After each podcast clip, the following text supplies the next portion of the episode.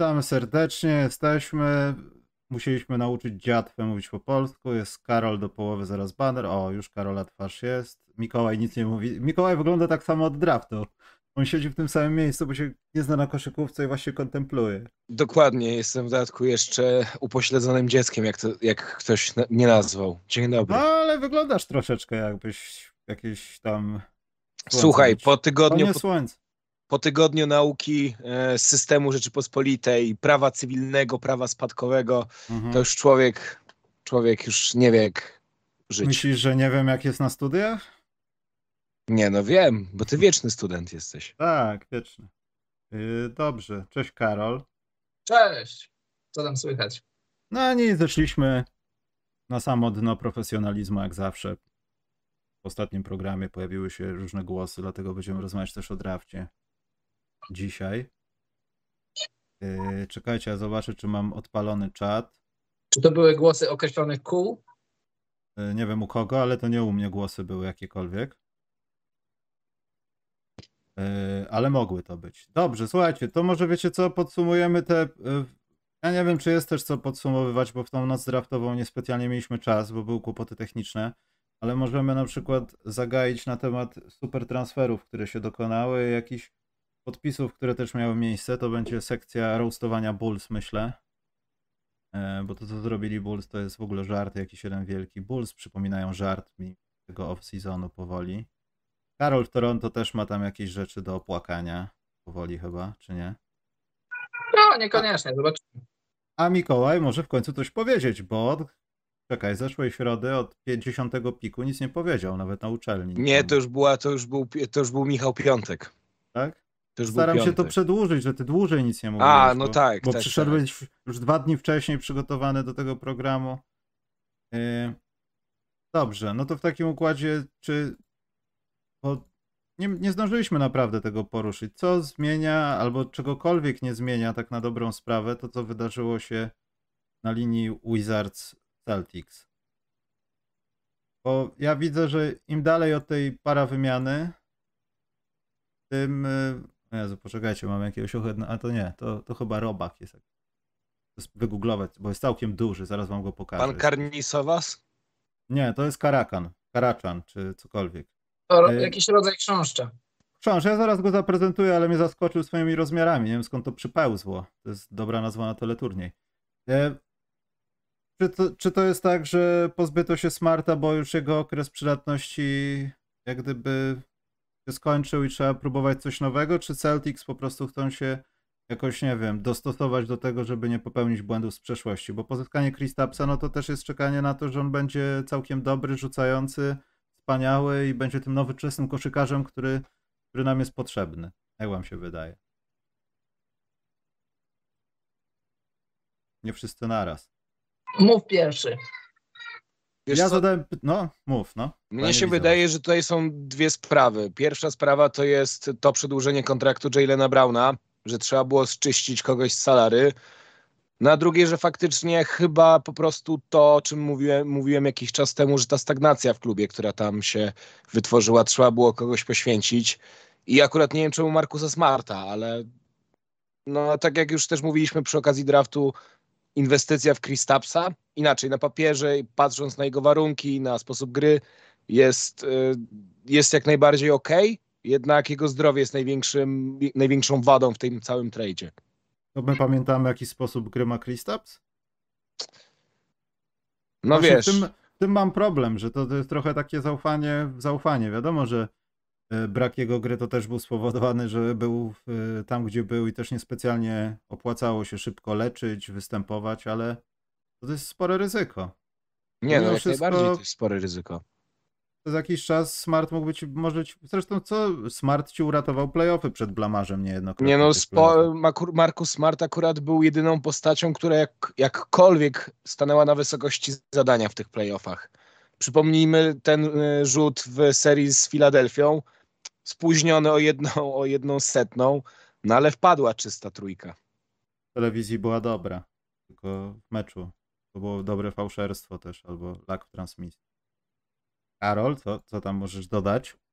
Słuchaj, wiesz, najwięksi fani Bostonu pewnie powiedzą, że Boston oddał duszę i serce drużyny, bo to był najlepszy obrońca i w ogóle. I częściowo to jest prawda, ale zobacz,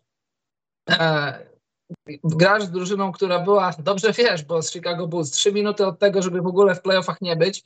No. I później ta drużyna, wiesz, ja mam bardzo dużo szacunku do Miami. Miami super organizacja i w ogóle, ale jest drużyna, która ledwie weszła do playoffów i jest 3-0 z tobą w finale konferencji, no to gdzie był Marcus Smart ze swoim charakterem? No i owszem, wprawdzie wrócili na 3-3, ale mecz czwarty przegrali. Ja tu nie winię Marcusa Smarta, tylko chodzi mi o to, że jest trochę mit Marcusa Smarta też, że on jest duszą i duszą i sercem tej drużyny.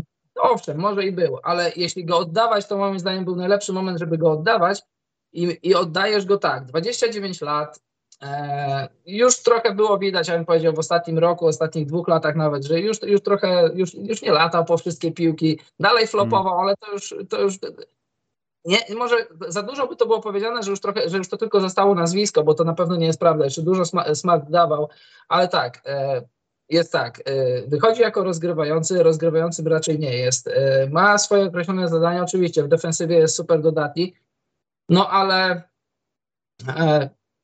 ja jestem bardzo ciekaw tego ruchu, bo czasami wiesz, wydaje się, że przychodzi taki moment, że musi zrobić ruch dla ruchu czy dla wzmocnienia. Na papierze było wiele drużyn, których na papierze miały wygrywać, a nie wygrywały. Na papierze ten ruch mi się podoba, bo White będzie wchodził w rolę Smarta i teraz tak, White jest ofensywnie nadwyżką nad Smartem, defensywnie jest trochę poniżej Smarta, to wiadomo, ale trzeba zwrócić uwagę, że White miał całkiem niezły sezon w zeszłym roku właśnie jeśli chodzi o defensywę. I nie pamiętam, czy on był w drugiej piątce obrońców? Czy nie był? Nie był. Chyba nie. No ale nawet jeśli nie był, to na pewno był w szeroko rozumianej konwersacji i defensywnie, jeżeli defensywnie jest spadkiem nad Smartem, to nie jest aż takim wielkim, a jest nadwyżką nad ofensywną nad Smartem, więc na tym poziomie to powiedzmy jesteśmy no mniej więcej na tym samym poziomie, a jeżeli Kristaps będzie zdrowy, to moim zdaniem Kristaps jest sporą nadwyżką dla tego wszystkiego, co tam będzie się w Bostonie działo. Przede wszystkim spacing dla tej Tuma i Browna. I może to jest znak zapytania duży, bo zagrał najlepszy sezon koszykarsko i zdrowotnie w swojej karierze. I no zobaczymy, czy to było odstępstwo od takiej już trochę reguły, no bo przecież kolano miał zniszczone i w Nowym Jorku, i w Dallas, i w bańce nie mógł grać. I czy to będzie kontynuacja tego dobrego trendu wznoszącego, czy raczej nie? No zobaczymy. Ja uważam, że Boston musiał coś zrobić, bo no właśnie musiał. Czy teraz pytanie, czy ten ruch, oddanie Smarta to jest ruch taki, bo czujesz nad sobą presję, jak jesteś Bradem Stevensem, muszę coś zrobić, czy robisz to i wierzysz, że jesteś lepszy? Ja myślę, że Boston mimo wszystko jest trochę lepszy teraz. No i to. Ja się akurat zgodzę z Karolem co do tego, że może faktycznie to jest moment, że trzeba Marcusa Smarta poświęcić i że jest Derrick White w tym wszystkim, który defensywnie nie jest aż takim osłabieniem względem Smarta, ale wydaje mi się, że ruch po Kristapsa jest o tyle niepotrzebny, dlatego że tam bardziej przydałby się prawdziwy kreator. To, o czym mówiłeś, że Smart typowym rozgrywającym nie jest. Ja tak się zaczynam powoli zastanawiać, czy takie, cytując Misia, czy takie coś jak rozgrywający to w ogóle nie. Bo zaczynam się zastanawiać, czy... Zresztą popatrzmy na to, co się dzieje teraz w Utah Jazz. Kto tam będzie kozłował piłkę? Wszyscy są podnieceni size'em. Pierwsze pytanie, kto będzie tam kozłował piłkę? Potem się okazuje, że ci wysocy trochę kozłują, tam z drugiej strony Trae Young nie jest potrzebny jakiś, drugi i tak dalej. No właśnie o to chodzi, że w obecnych czasach... Chyba tak jest, że to jest anachronizm taki już powoli. Przeprowadzasz piłkę na polu ataku, a później grasz trochę intuicyjnie. Każdy na swój sposób potrafi kozłować. Jaylen Brown też potrafi kozłować. Trzeba zwrócić na to uwagę, bo trochę się jedzie po Jaylenie Brownie, ale zobacz tak fizycznie. Chłop sobie rozciął tutaj dłoń. Miał skrzywane. To fizycznie to jest niemożliwe nawet w NBA, nawet przy tej medycynie NBA, że jak masz zszyte i później grasz w koszykówkę, już musisz grać na najwyższym poziomie, to po prostu cię to boli. Nawet były doniesienia, że mu tam krew z tego leciała. A poza tym myślę, że Jaylen Brown to sobie weźmie za punkt honoru i teraz, jak my rozmawiamy, to on teraz lewą ręką kozuje, idzie w lewo. On idzie cały czas w lewo idzie. A poza tym nawet jeśli nie powoduje ci to żadnego jakiegoś faktycznego kłopotu, to czujesz to. To tak jak drzazga pod paznokciem. Niby nic, ale wiesz, że coś jest nie tak do końca. Natomiast Jaylen Brown to jest ofiara i nagroda tego, co się dzieje teraz w NBA. No, spełniasz określone warunki, no muszą dać ci te pieniądze, bo ci się należą według... I wchodzisz w collective bargain agreement i czytasz z tabelki tyle i tyle all-starów, second team i tak dalej, odchodzi. Więc to jest dobrze i niedobrze też, bo patrząc na to, jakie pieniądze, tutaj chyba za wcześnie o tym rozmawiać, ale oficjalnie podpisano collective bargain agreement, te wszystkie rzeczy, to już wcześniej było ustalone, ale chyba teraz zapadły oficjalne podpisy. No to jest kolejna żyła pieniędzy chodząca, która będzie jeszcze bardziej dopełniała te warunki, że może się okazać, wiadomo, tego nie napisanego, nie ma napisanego nigdzie, ale to będzie, jeśli dopuści się 3 zawodników z takimi pieniędzmi w pewnym momencie, czy 2 nawet. To jest tylko kwestia czasu i jak będą zarabiali. A jeszcze po koszykarze, tam są ciekawe zapisy, że na przykład będą rzadsze badania na hormon wzrostu, że z marihuaną tak nie do końca będzie z tymi badaniami, że możesz inwestować we własne interesy, jak gdyby wewnątrz ligi. Wszystko będzie tych Brownów wyrzucało jak grzyby po deszczu przy takich kwotach, myślę. I też się nie ma co dziwić. Mafia i Mozgow. My sobie żartujemy, ale właśnie prawda jest taka, że to właśnie wyszło teraz i to ma ponad 600 stron. To weź mi znajdź kogoś, kto już to przeczytał od A do Z, to po pierwsze, a kto to przeczytał, kto to przeczytał i to rozumie. Bo jakbyś wiesz, masz w domu tam Biblię Gutenberga, masz ją w domu, ale ją przeczytałeś całą. Czy rozumiesz to wszystko? Czy zapisy? Zobacz, jak przejdziesz w ten drugi próg podatkowy, wejdziesz i będziesz w nim chyba, już nie pamiętam, no nie o to chodzi, ale chodzi o to, że jak masz wybór w drafcie, to lecisz na sam dół, no nie? To brzmi jak księgowa tłumacząca Polski Ład. Tak. Sobie chyba. Polscy księgowi będą te nowe CBA sprawdzać i różne kruczki tam szukać.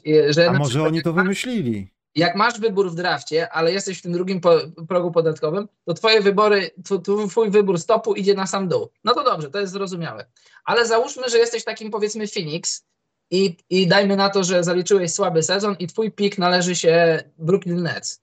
I teraz tak, Brooklyn Nets liczy na to, że ty będziesz słaby i dajmy na to, że jesteś słaby, masz wybór w top 5. Ale w związku z tym, że byłeś w podatku przez drugi rok kolejny, to nagle spadasz i oni mówią, panowie, ale my się nie tak umawialiśmy. A oni mówią z kolei, no przecież nas tutaj mamy ręce zakute w kajdany przepisów.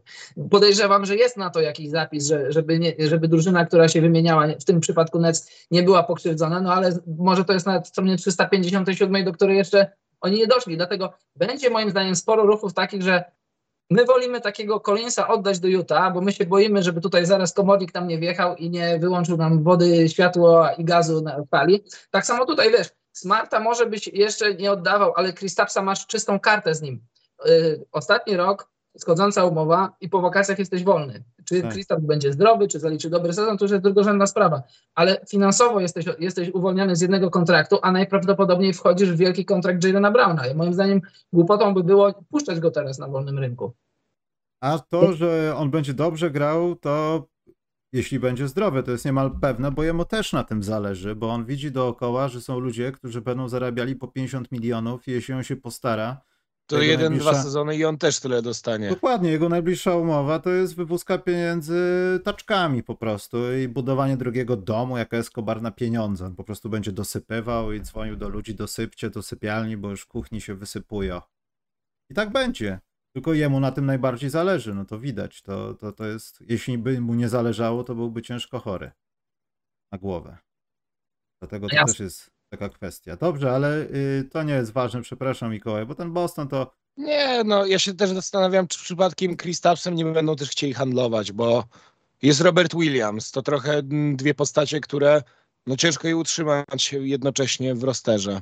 No ale widzisz... Pytanie jest, z kogo zrezygnujesz tak, jeżeli chodzi o pierwszą piątkę? A musisz z kogokolwiek rezygnować? Jeśli masz wysokiego gracza, którego ewentualnie możesz spuścić na to 4, albo zamienić się z Williamsem na 4-5, albo olać, że nie mamy cyferek, panowie, bo masz wysokiego gościa, który ewentualnie zbierze, jest patykowaty, przepchną go, ale on zbierze, a poza tym będzie rzucał truje. Ty tego nie miałeś, bo... No, ja myślę, że Tatum się skręcił, bo ten się połamał, przepraszam, i nagle nie ma kto rzucać i rzuca Marcus Smart. Myślę, że Kristaps zdrowy dużo częściej będzie trafiał w to okrągłe, żelazne coś, niż Smart zmuszony. Ja też myślę, że Kristaps i Williams oni mogą spokojnie grać razem minuty, bo tak jak mówisz, Kristaps zapewnia spacing, a Williams się będzie masował pod koszem. A fajna jest w ogóle ta rotacja 3 wysokich, bo masz tak, masz Williamsa do masowania się pod koszem, blokowania i zbierania i kończenia lobem, Kristapsa do rozciągania gry i rzucania, i masz Ala Horforda, który po trochu robi tego i tego, ale nie ma już zdrowia na tyle, żeby robić dużych minut. Możesz, fajnie, bardzo mi się to podoba, że możesz nimi trzema sobie rotować praktycznie dowolnie, bo Al Horford jest takim spoiwem tego wszystkiego. On może robić trochę Williamsa, trochę Kristapsa. Żaden z nich nie jest tytanem zdrowia. No Al kiedyś był, chociaż też nie do końca, ale taki trzygłowy center Bostonu. Ciekawie to będzie wyglądać. W Horfordzie to też jest dobre, my to z Karol widzieliśmy z bliska, jak on się przymierza do tego swojego rzuciku, co? Że to tak wygląda, jakby wpadł na SKS do kolan, ale te nóżki takie, że masz raz, dwa, o! I mu podawali z 10 razy piłeczkę, to przelatywało po prostu. No jak na SKS by przyszedł jakiś 40-letni gość i tylko to potrafił. To tak wygląda i w NBA to robi to samo i czasami morduje mecz tym i to jest bardzo dobre. Boston, tylko czy Kristaps będzie zdrowy? Poza tym Kristaps ma też takie różne historie prywatne i to też może być. Prawda, nie jak pan Bridges, ale on lubi się zabawić u siebie w domu po łańsku. Dobrze, Chris Paul jest tam, gdzie jest, Bradley Beal tam, gdzie jest. Komu będzie lepiej? Nikomu. Nikomu? Nie, dziękuję. Będzie dobrze jednemu i drugiemu, myślę. Tak? No. Moim zdaniem z dwojga złego Bradleyowi Bealowi. Znaczy to jest proste tak uważać, nie? Bo to wiesz, wpada strzelec, to z dwóch strzelców, coś tam, mamy tu centra, sytuacja jego kontraktu dalej, on się tak boczy na nas, my też na niego, nie chcemy go oddać, pokazaliśmy to w drafcie, ale z drugiej strony będzie cena, to pomyślimy.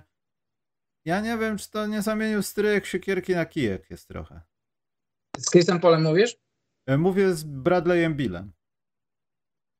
Tak mi się wydaje, bo oczywiście wzmocnienie siły ognia tej drużyny może doprowadzić do tego, że Kevin Durant będzie jeszcze lepiej się czuł na boisku, bo nie będzie musiał być czasami w miejscach jak nie playoffy, być odpowiedzialny za niektóre rzeczy, a Bradley Beal z chęcią pobiega w drużynie, która przynajmniej przekroczy próg 50 zwycięstw i wejdzie do playoffów, bo on tęskni za tym, więc on będzie robił wszystko.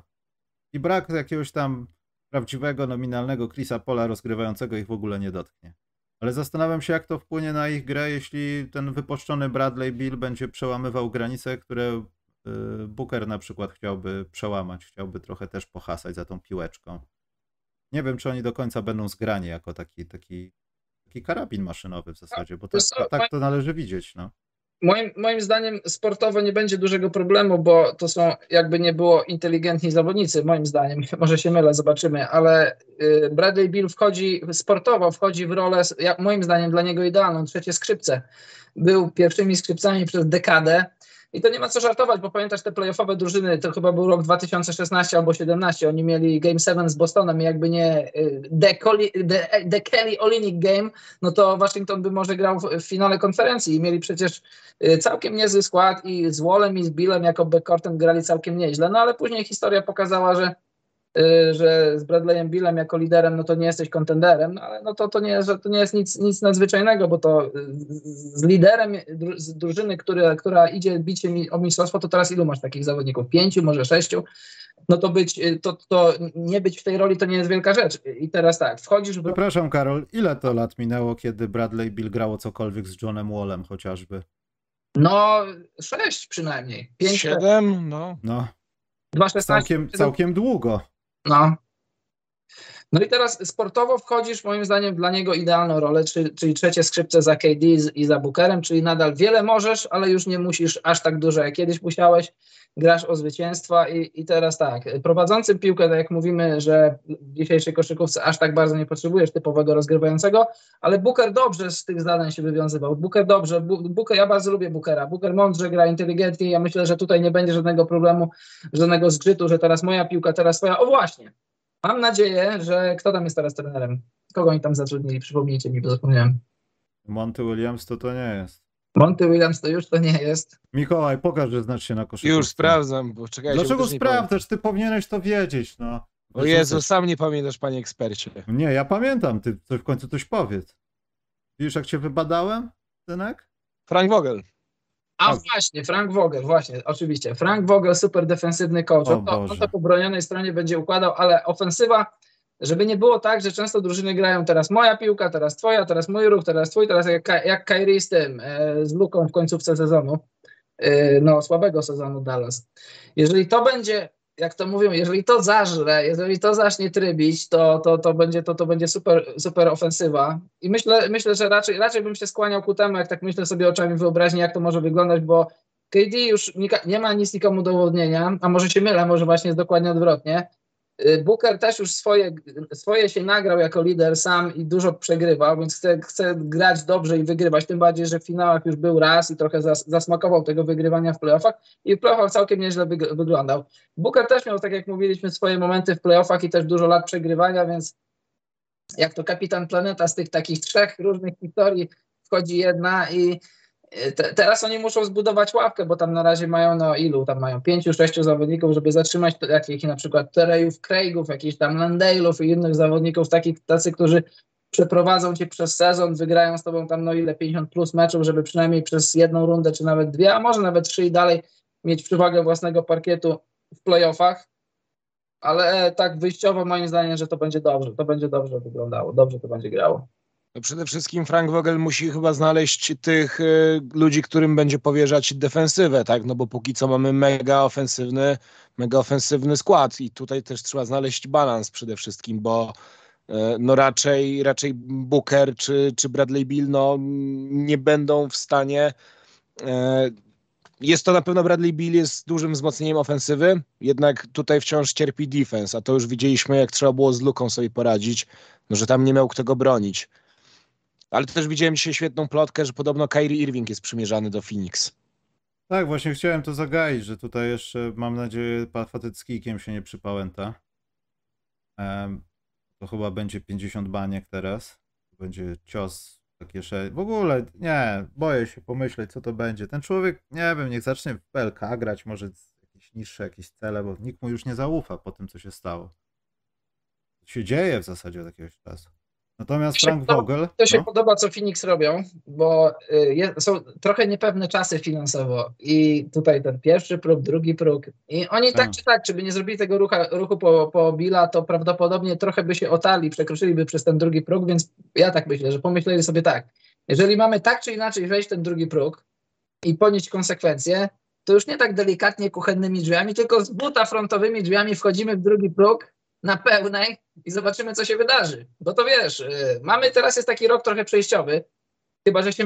Nie mylę się. Jest teraz rok taki, że konsekwencje dopiero będą później. Tak. Narobisz sobie kłopotów, konsekwencje będziesz miał później. No i nie wchodzą. Teraz idziemy w all-in w to wszystko, tak, i to, skoro mamy pieniądze. Historia pokazuje, że nie ma kontraktów nie do ruszenia. Ta drużyna, no, przynajmniej w sferze takiej sportowej i w sferze takiej też no, decyzyjnej, bo oni oddali wszystko, co było do oddania. Wszystkie wybory w drafcie, jakie mieli, wszystkie wybory w obu... Wiesz, Karol, dziewictwo zachowali w tych kwestiach, że swapy zrobili w pierwszej rundzie, bo to nie jest mimo wszystko, wiesz, oddanie, tylko zamienimy się na gorsze, wiesz, to będzie auto, ale gorsze. Zawsze auto. No tak. A te drugorundowe spuścili, bo wiadomo, że są warte tyle, co Jokić raz na 100 lat, no. A to masz faktycznie rację. No to nawet jeszcze troszkę tej swojej przyszłości mają. Idą all in w to co z tym składem, który są. Myślę, że oni będą wyjściowo chcieli puścić Aytona. Ja wiem, że dużo ludzi ceni Aytona. Ja jakoś nie wiem. Ja nie cenię go za wysoko. Bo spójrzcie, w czym Ayton jest wybitny? W niczym. W czym jest bardzo dobry? Ja uważam, że niczym nie jest bardzo dobry. Jest kilka rzeczy, w których jest niezły. Fajne zasłony stawia, ścina, ma całkiem niezły rzut z pół dystansu, ale kurde, gość jest taki zbudowany, taki wysoki. Czemu on częściej nie atakuje obręczy? Czemu on częściej nie staje na linii? Czemu on częściej nie próbuje zdobywać punktów, żeby po prostu wejść pod kosz i być silniejszy od ludzi? Ja stawiam taką tezę 29 czerwca 2023 roku, że jak wypełni tego swojego maksa, nie życzę mu tego, ale żeby to przypadkiem nie poszło drogą Andre Drummonda, że wiesz, jesteś tak, 17 zbiórek co mecz przez 5 sezonów, jesteś tamtym all-starem, wchodzisz do drużyny, która gra w playoffach pierwszy raz, ale słuchaj, pamiętasz, przecież oddali go do Cleveland za dosłownie paczkę gruszek, za paczkę fajek już taką otworzoną, przecież tam był wybór w drugiej rundzie drafcie i schodzący kontrakt jakiegoś takiego rezerwowego centra, nie pamiętam nawet kogo. I nagle tak, wchodzisz, później coś tam było, do Lakers poszedł, w playoffach się, no nie ma chłopa, był chłop, nie ma chłopa, żeby z Aytonem nie było tak samo, że jesteś dobrze wyglądasz, bo grasz wśród dobrych kolegów, a później wchodzisz w takie środowisko, że ktoś od ciebie coś wymaga i nie ma cię. A potem lądujesz w Detroit. Karny jeżyk w Detroit, no. O, zaraz przejdziemy do tego tematu. Tylko słuchaj, pytanie, wiecie co, no? Chłopaki, ja się zastanawiam, bo okej, Bradley Beal jest dużym wzmocnieniem ofensywy, tylko czy za taką cenę oddania wszystkiego praktycznie, co masz, jeszcze tych wyborów draftowych, czy Bradley Beal, który od wielu lat nie grał o nic, na poważnie jest wart tej ceny? Dlaczego miałby nie być wart? Myślę, że to jest też taki trochę, może karabin jednostrzałowy, ale w dalszym ciągu karabin w NBA. To jest też trochę takie niesprawdzenie materiału. No zobacz, co się działo z Wizards. Nic się z nimi nie działo. I w zasadzie teraz, paradoksalnie po tym wszystkim, że oni tam jakoś uruchomili się. Ja pamiętam, że tydzień przed tą parawymianą nie było mowy o tym, że Bradley Beal jest zadowolony z miasta, oni czegoś tam szukają. Wiadomo, że to jest szczagadanina w większości transferów minus Damian Lillard, ale właściciele Wizards, nowi bo nowi, postanowili coś z tym zrobić. Tylko czy to jest właściwa droga? Bo tak naprawdę Wizards już teraz są w mokach na pierwszym miejscu w drafcie, no bo prawdopodobnie będą najgorsi. To może być najgorszość, chociaż Kulibali ten poziomu Charlotte Hornets, no. Poziomu drogi donikąd. Bo też Waszyngton to jest, zdaje się, takie miejsce, że niby DC, ale uderzmy piłeczką w baseball. Mogą po prostu nie chcieć tego robić przez jakiś czas, albo nie mieć mocy przerobowych, bo będą właśnie, tak jak Karol powiedział, wchodzenie w duże koszty. Jaka super gwiazda tam podejdzie? To weźmie teraz duży kontrakt. Waszyngton jest nigdzie, no. Tak mi się wydaje, dzięki temu. Ale to jest też jakaś nadzieja, że pojawi się jakiś nowy Wembanyama, jakiś nowy Europejczyk, no będziesz coś wybierał w drafcie, może to jest droga, no. Nie mam pojęcia, ale dla kibiców Wizards to są czarne dni, czarne czasy, po prostu. Jordan Poole na przykład, genialny będzie tam. Mówisz czarne czasy, właśnie Jordan Poole oddający po 30 rzutów w każdym meczu. Dobrze, Chris Paul, Warriors.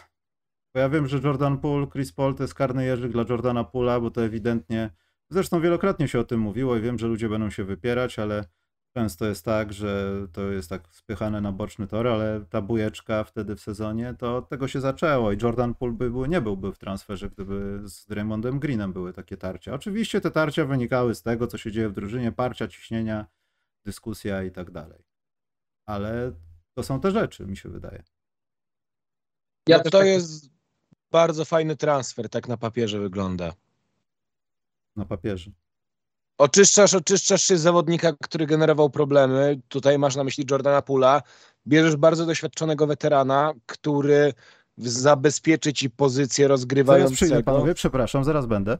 Który zabezpieczy ci pozycję rozgrywającego i który jest już w takim momencie kariery, że chce wygrać pierścień i zupełnie zgodzi się na każdą rolę w każdej porządnej drużynie. No, to prawda, ale też, no, bo to ja bym powiedział, że ten transfer się odbył na dwóch, a nawet trzech poziomach. Pierwszy to, co Michał powiedział, że gdyby nie było tego incydentu z pięścią w twarz Jordana Poole'a, to prawdopodobnie tego transferu też teraz nie było. Moim zdaniem ten ruch to jest na trzech poziomach i teraz mówię pierwszy. To uderzenie w twarz to jest robienie przedpola pod to, żeby Draymond Green został. Draymond Green nie szedł swoją opcję i teraz będzie kuszony, jestem przekonany, że będzie kuszony przez Sacramento, będzie kuszony przez Portland, Lakersów, może też Dallas. I jeżeli pieniądze będą porównywane, ja tam nikomu do kieszeni nie zaglądam, ale uważam, że jeżeli pieniądze będą porównywane, to Draymond Green wybierze pozostanie w Warriors i danie sobie szansy, może ostatniej, może przedostatniej, żeby mistrzostwo jeszcze zdobyć.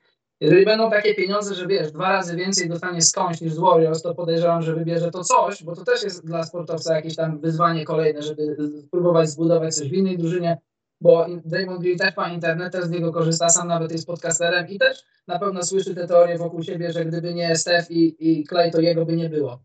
To teraz nie jest czas i miejsce, żeby o tym dyskutować, ale to jest ciekawa dyskusja też taka poboczna. I to jest pierwszy poziom, uderzenie w twarz Poole'a, który Poole'a już nie ma i to jest takie przedpole, Draymond, ty byłeś agresorem, ale my ciebie chcemy. Druga to jest sfera finansowa, ta niepewna przyszłość. Nawet jeśli super bogaci Warriors, tej niepewnej przyszłości tak szybciutko się wyczyszczają z kontraktu Jordana Poole'a. Macie, przepraszam, no? Tutaj jakiś podobno pogłos się porobił. Teraz jest w porządku, jak Karol mówi? Może ktoś na czacie napisać? Bo ja nie mam pojęcia. Halo, czy jest pogłos? Czy nie, jest okej. Okay. Tak? Moim zdaniem jest okej. Okay. Bo ja coś mogłem wcisnąć niechcący, jak wychodziłem z kadru. Dobra. Ja mam taki głos po prostu. A, okej. Okay. Dobrze, przepraszam. No i wiesz, finansowo jesteś wyczyszczony z kontraktu Pula, bo kontrakt... Przepraszam, oczywiście, że był pogłos, bo ja coś wcisnąłem, przepraszam bardzo. Dwa słupeczki były. Kontrakt Chrisa Paula jest w tym sezonie tylko gwarantowany, a w przyszłym jest w ogóle nie gwarantowany, albo tylko częściowo, już nie pamiętam. No i kwestia sportowa, która też jest ważna.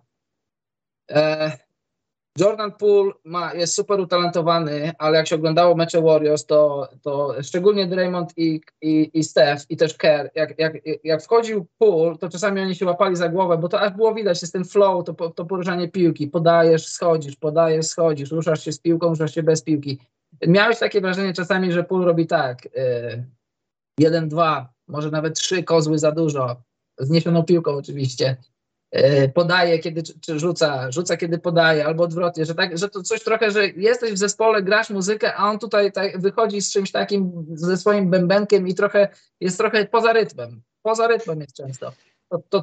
Tego nie będziesz miał z Chrisem Paulem. Chris Paul, wiesz, wyjściowo to on może trochę nie pasuje do Warriors, ale wydaje mi się, że on jest w stanie się dostosować. Zresztą on sam nieraz mówił, był taki z nim wywiad parę lat temu, jak przyszedł do Warriors, albo nie, jak przychodził, przepraszam, do Warriors, do Houston Rockets jak przychodził.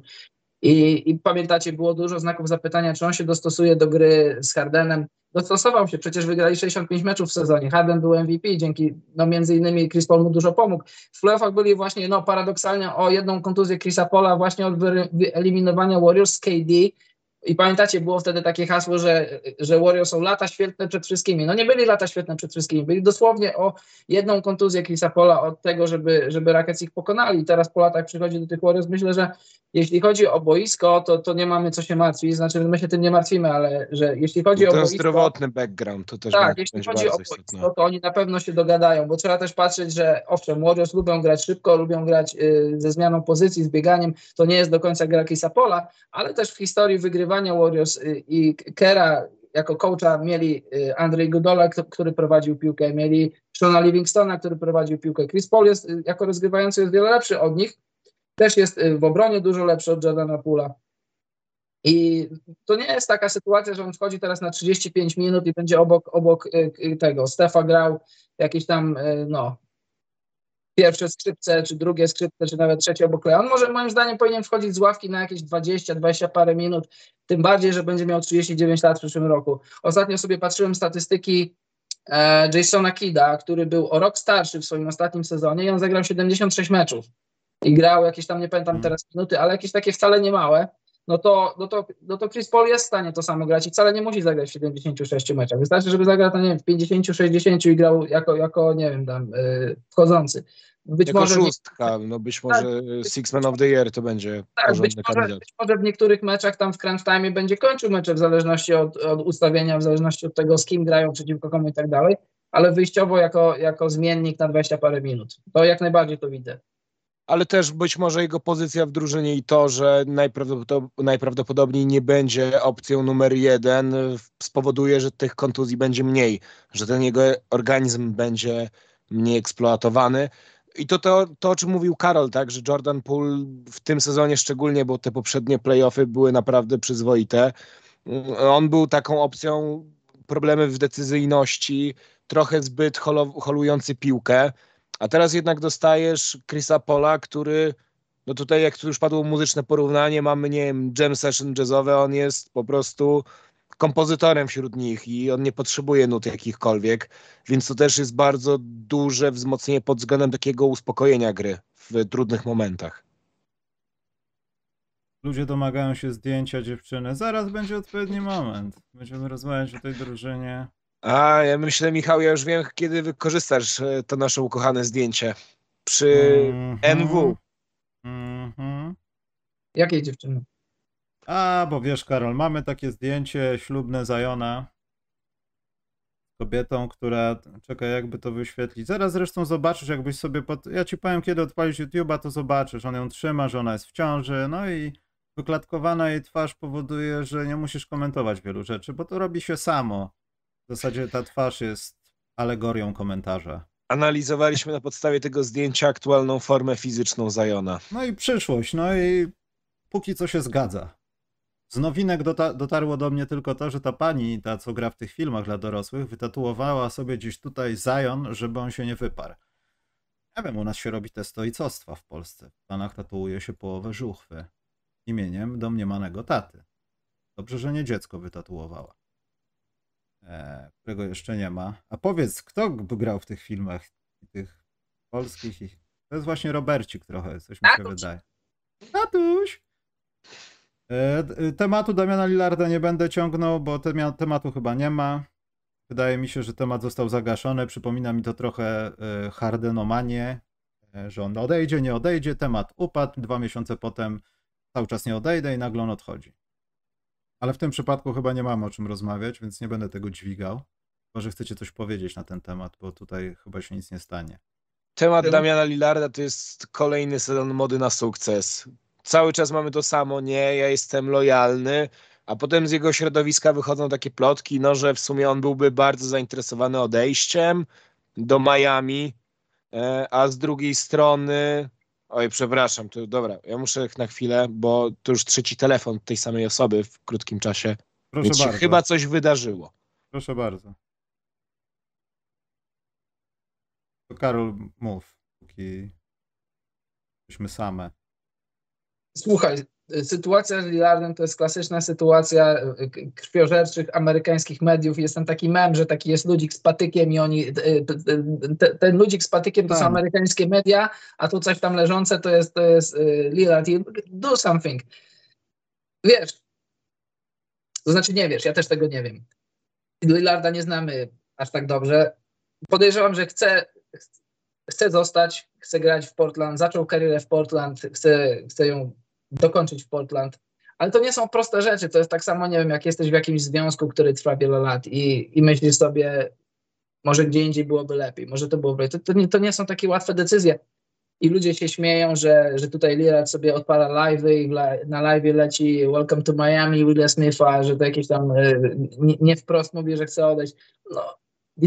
W idealnym świecie zdobyłby mistrzostwo w Portland i wszyscy byliby zadowoleni. Świat nie jest idealny, wolni agenci nie przychodzą do Portland, ale to jest jedno z wielu miast, do których wolni agenci nie przychodzą.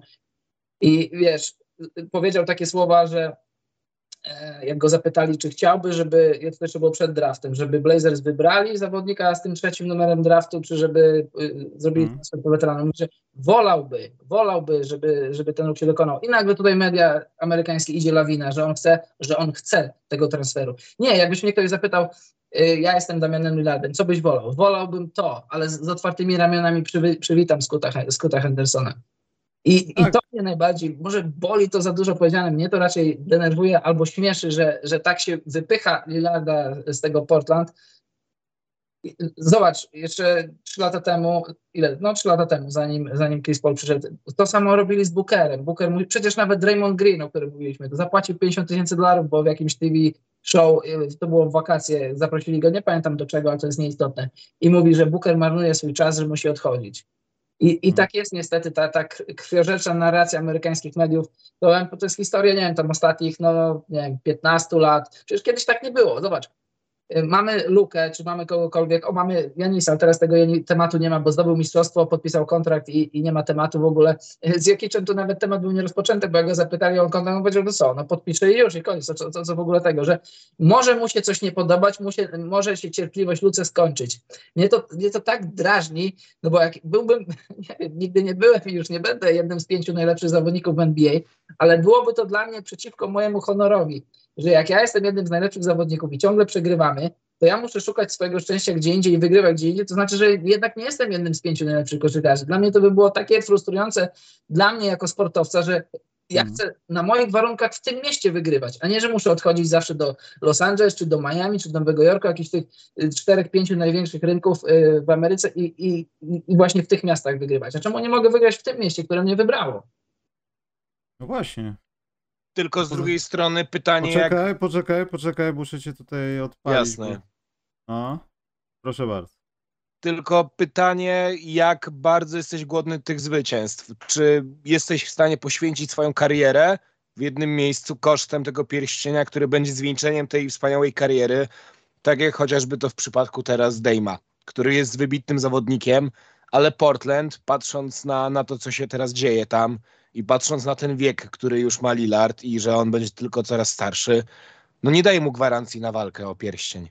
Tak, no wiesz co, ja uważam i wiem, że tak jest, bo z wieloma sportowcami na ten temat rozmawiałem, koszykarzami zawodowymi, że to nam, kibicom i nam, ludziom mediów się wydaje, że to, ten mistrzowski pierścień na palcu to jest ukoronowanie i zwieńczenie twojej kariery. Na pewno tak jest, ale to też muszą być odpowiednie okoliczności. Pamiętacie ostatnie lata Vince'a Cartera, mówili mu, pchali go wręcz ludzie, kibice i media. Niech idzie do Warriors, niech idzie do Spurs, niech idzie do tych, do tamtych, niech sobie zdobędzie ten tytuł. No i załóżmy, że on sobie zdobyłby ten tytuł nawet z Raptors 2019. I ja jestem tym Vince'em Carterem, siedzę sobie 15 lat później przy kominku i tak robię sobie rekonesans swojej kariery i mam ten tytuł, ale tak, nie wygrałem w Toronto za pierwszym razem, nie wygrałem w Orlando, nie wygrałem w Phoenix, nie wygrałem w Dallas i tak dalej, i tak dalej. Byłem 8. czy 9. zawodnikiem w rotacji jakiejś tam drużyny, mam ten tytuł. Czy on naprawdę aż tak wiele w mojej karierze zmienia? Jak rozmawiamy o Vince'ie Carterze, to ja teraz tutaj nie chodzi mi o to, żeby to powiedzieć, ale jest top, nie wiem, tam 50 w historii NBA, 40, to nie jest takie ważne.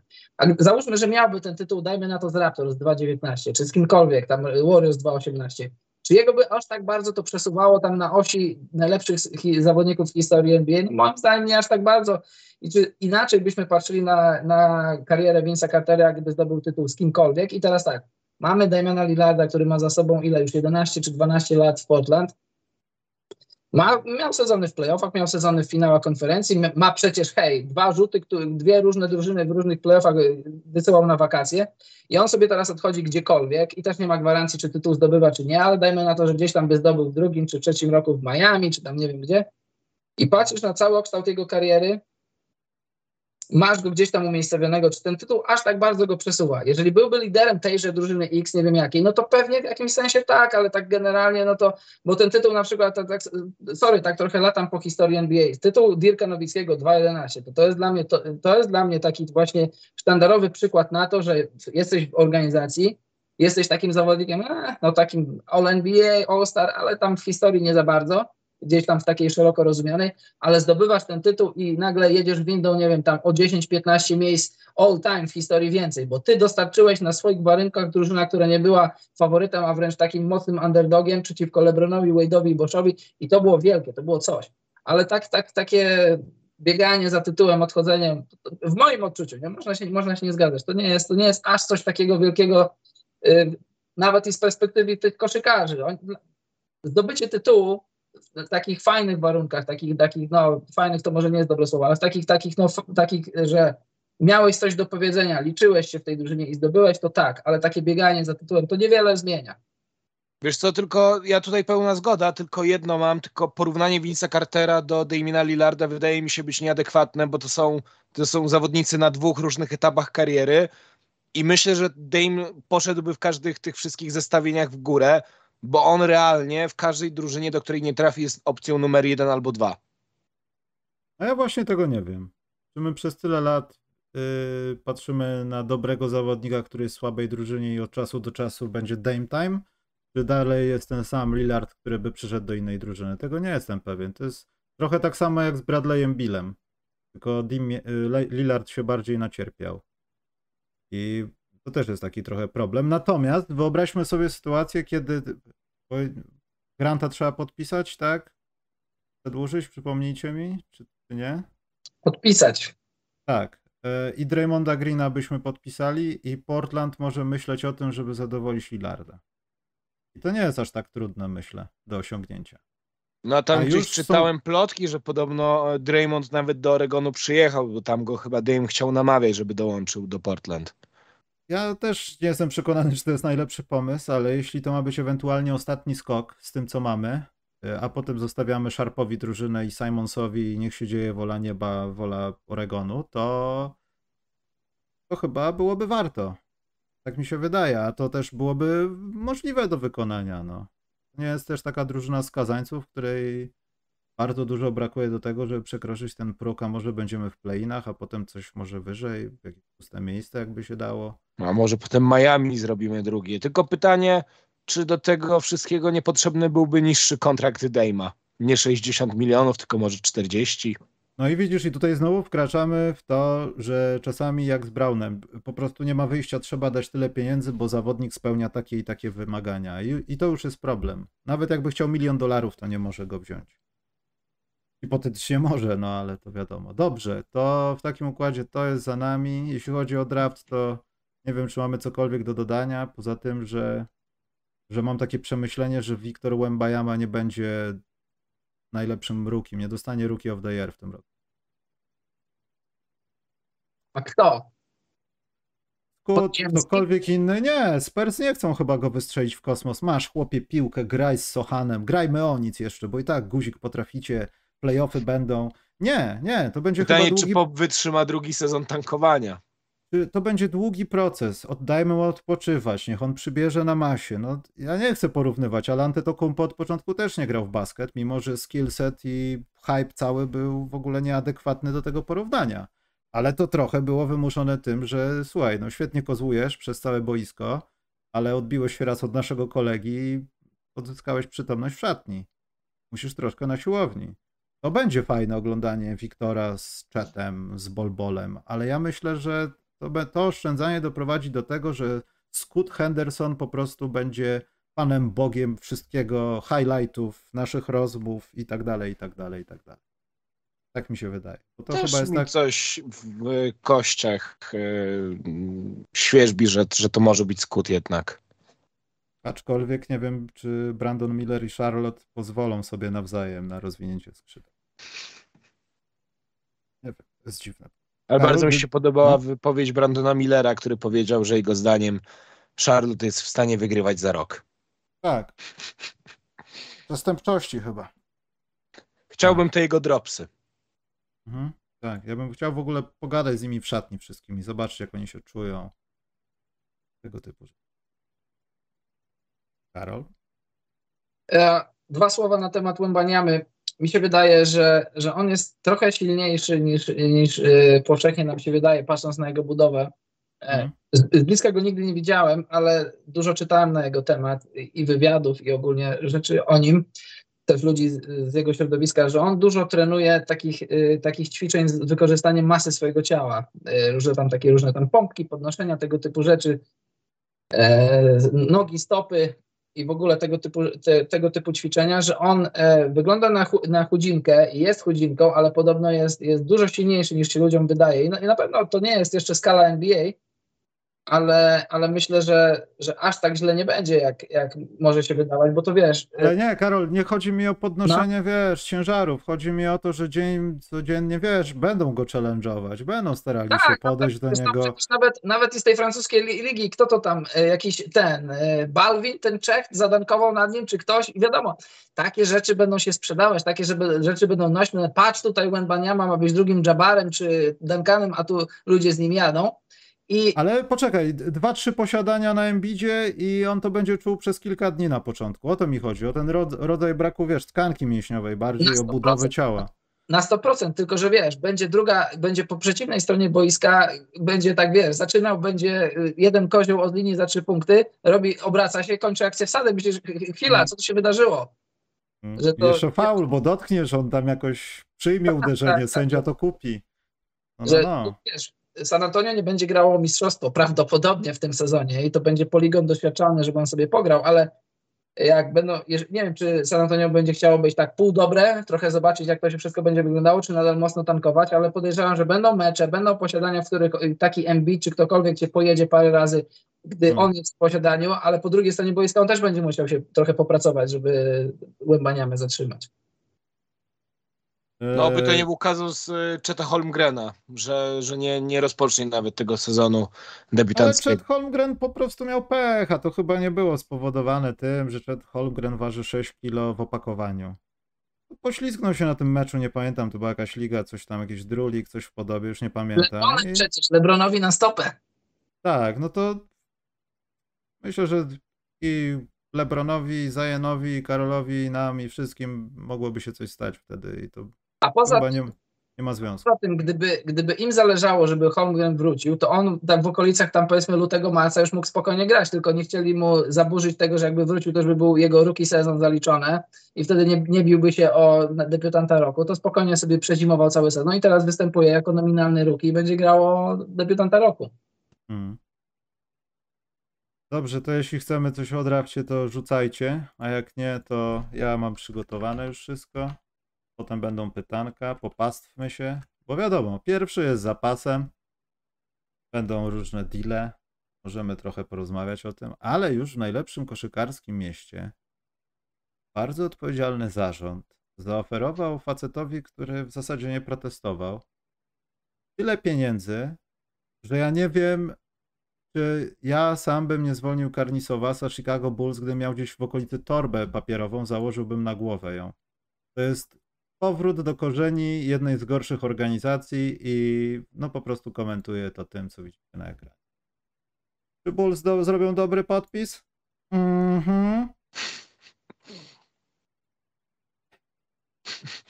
To jest początek tragedii. Jeszcze to, co postaram się powtarzać co tydzień, że Lonzo Ball może już nigdy nie biegać, a co za tym idzie, nie grać w kosza. Przyszły sezon... Przyszły sezon mają... no. Lonzo ma z głowy cały ponoć. Nie wiadomo co dalej. Podpisanie tak gigantycznego kontraktu, który mam nadzieję było jakoś negocjowane, a nie po prostu ktoś wylosował kalkulatorem jakąś wielkość. No Bulls wracają do formy, no. Ja się obawiam, co to będzie z Zackiem Lawin, który już powiedział, że tak, ja chcę zostać w Chicago, ale gdybyście mnie oddawali, proszę nie do Nowego Jorku. Jak coś, to jest wszystko po saklusi. Ja uważam, Michał, że trochę przesadzasz, że jednak ta cena, którą zapłacili za Wucewicza w tym momencie, tego przedłużenia, to wcale nie jest najgorszy deal. A nie powinniśmy handlować Wucewiczem, bo to tak naprawdę Wucewicz był potrzebny tylko w Chicago po to, żeby zachować twarz w niektórych spotkaniach, bo nie było komu jej zachować. No, tylko pytanie, kogo masz lepszego na rynku zamiast niego? Realnie do wyciągnięcia. Nie wiem, kombinuj. No dobra, no jest Ejton. Na przykład, pogadaj, już się poddałeś, tak? To dasz cokolwiek i znowu zostaniesz z drużyną, która nie rzuca, jak jej się zachce, to powalczy, wejdzie do play-inów. Ja się zgadzam, to nie jest jakaś tragedia, to nie są to 20 milionów na sezon w 3 lata, to nie jest tragedia. To nie będzie się czkawką odmijało, a męczy mnie trochę, nie jestem fanem Chicago Bulls, a męczy mnie, że Wucewicz to jest taki nisko rosnący owoc, po którego się sięga, żeby jechać po Bulls, że tutaj masz Franza Wagnera, wybór to, wybór tamto, tylko że tak. Oni przez parę lat próbowali budować się przez draft. Co ci będę mówił, jak dobrze wiesz. Średnio to wychodziło. No to Karnisowa przyszedł z zadaniem takim, żeby Chicago stało się po raz drugi od 2 dekad destynacją, do której przychodzą wolni agenci. Duży koszykarski rynek z tradycjami podjął taką decyzję, jaką podjął, ale to nie jest do końca tak, że Wucewicz jest gębą tego nieudanego eksperymentu. Nie w tym sensie. Chodzi o to, że gdyby go nie było, to byśmy w ogóle nie rozmawiali o żadnych play-inach. Ja to rozumiem. On trzyma tą drużynę w zasadzie, ale to nie jest też tak, że idziesz do przodu z kimś takim. Tak, ale wiesz... Zachowujesz obecny standard, to wszystko, a to nie jest standard. Patrzeć trzeba też na to przez pryzmat niestety Lonzo Balla, jakby było zdrowie, to by to całkiem inaczej wyglądało. To na pewno by nie była mistrzowska drużyna, ale to już nie można mówić tak, że albo jesteś mistrzowską drużyną, albo podejmujesz złe decyzje.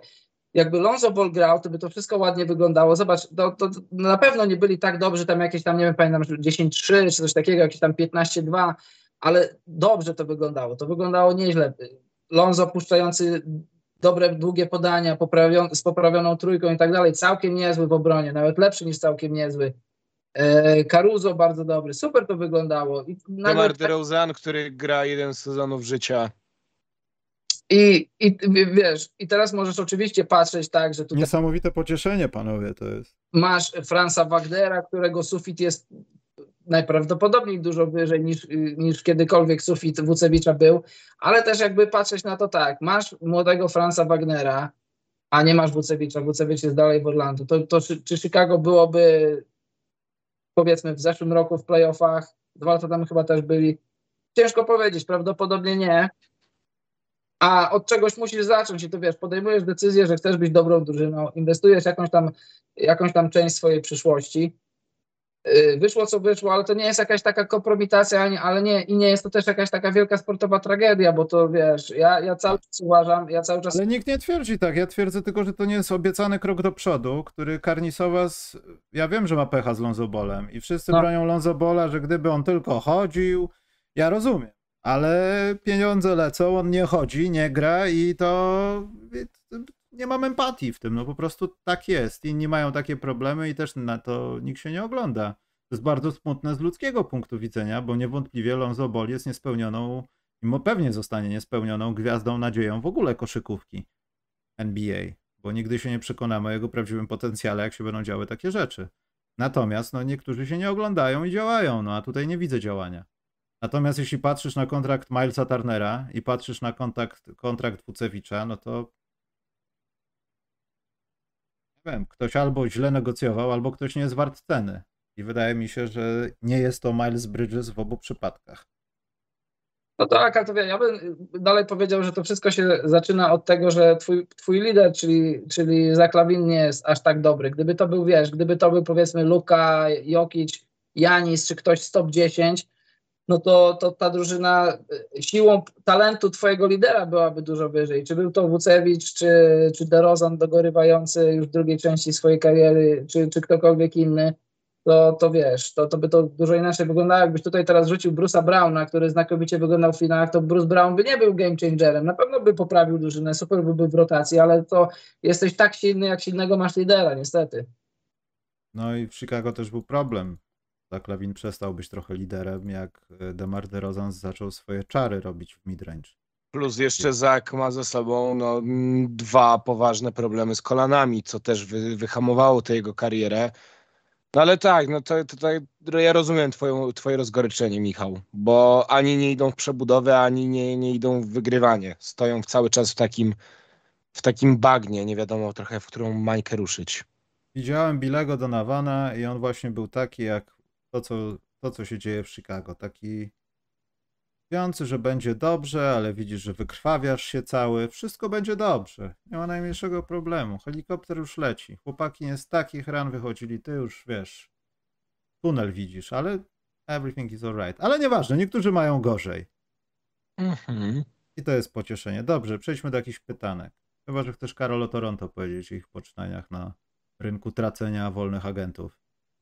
A to będzie ciekawe właśnie z punktu widzenia tego finansowego, który się oczywiście na sport przekłada, że jeżeli będziesz chciał zatrzymać wszystkich zawodników, no to wchodzisz w drugi próg podatkowy, więc wszystkich na 100% nie zatrzymasz, bo ten skład nawet nie wszedł do playoffów, więc teraz czy puszczasz Van Vlieta, czy robisz sign and trade, podejrzewam, że ktoś się na Van Vlieta skusi i ktoś się na nim przejedzie, bo Van Vliet jest dobry, całkiem niezły, ale nie jest rewelacyjny. No Houston jest faworytem w podpisaniu. Tak, no to rewelacja. Mają mu dać krótki kontrakt, ale za to treściwy. 2 lata, 2-letniego maksa mają mu dać. To nie jest taki typowy kontrakt, ale to jest całkiem niezły kontrakt, bo trzeba też brać pod uwagę, że w Teksasie też nie ma podatku stanowego, a w Kanadzie są podatki, więc jakby tak sobie to przekalkulować, że ciepły Teksas ponad zimne Toronto, to jak masz 2 razy tam, ile miał być? 2 razy 40, 80, to nawet jakbyś dostał może ponad 100 w 3 lata, co też nie jest mało w Toronto, to jakbyś od tego odprowadził fiskusowi podatek, no to wiesz, patrząc, no wiesz, Van Vliet ma mistrzostwo już zdobyte, mistrzostwo, w którym był ważną częścią rotacji, przecież to słynne box and one i w ogóle rzucał trójki, bronił, przecież on nawet jest takie charakterystyczne obrazki, jak tam od kogoś dostał w przysłowiowy ryj, i zalany był krwią, to on własną krwią to mistrzostwo zdobywają. Teraz ma lat tam ile? 27, 8, on już nic sportowa nie musi. On już teraz musi, wiadomo, że jesteś ambitny i chcesz wygrywać, ale ci, którzy ścigają ten tytuł i go nigdy nie dościgną, na przykład, nie mówię, że Lillard, ale no na przykład taki Vince Carter, który już karierę skończył, więc już nie zdobędzie. Życzę, żeby Lillard kiedyś zdobył. No to Van Vliet już to ma, może się zaśmiać w twarz każdemu z nich. To teraz może będzie właśnie chciał pójść sobie zarobić. To więc Toronto wszystkich nie może zatrzymać. A kogo zatrzyma, a komu pozwoli odejść, to zobaczymy. Jestem bardzo ciekawy. Za Van Vlieta nie można przepłacić. No sentymentami, ale to jest gość, Ja zawsze uważam, że jak ktoś w NBA gra i jest niższy ode mnie, to przede wszystkim wielki szacunek, a po drugie takim ludziom nie można ufać, bo to jest, wiesz, to jest tak, jesteś szybki, silny i w ogóle, ale jak stracisz 5-10% tego, co masz, to już nie jesteś wybitnym zawodnikiem, tylko jesteś w przeciętności. Taki John Wall rozwalił sobie Achillesa i już to już nie jest tym samym Johnem Wallem. Więc z Van Vlietem trzeba uważać, bo starzenie się w jego przypadku to może nie wyglądać za ładnie. I ze Siakamem to też będzie trudna decyzja, bo w przyszłym sezonie albo nawet już w tym będzie uprawniony do podpisania przedłużenia. I to jest też może być albo Supermax, albo coś blisko tego.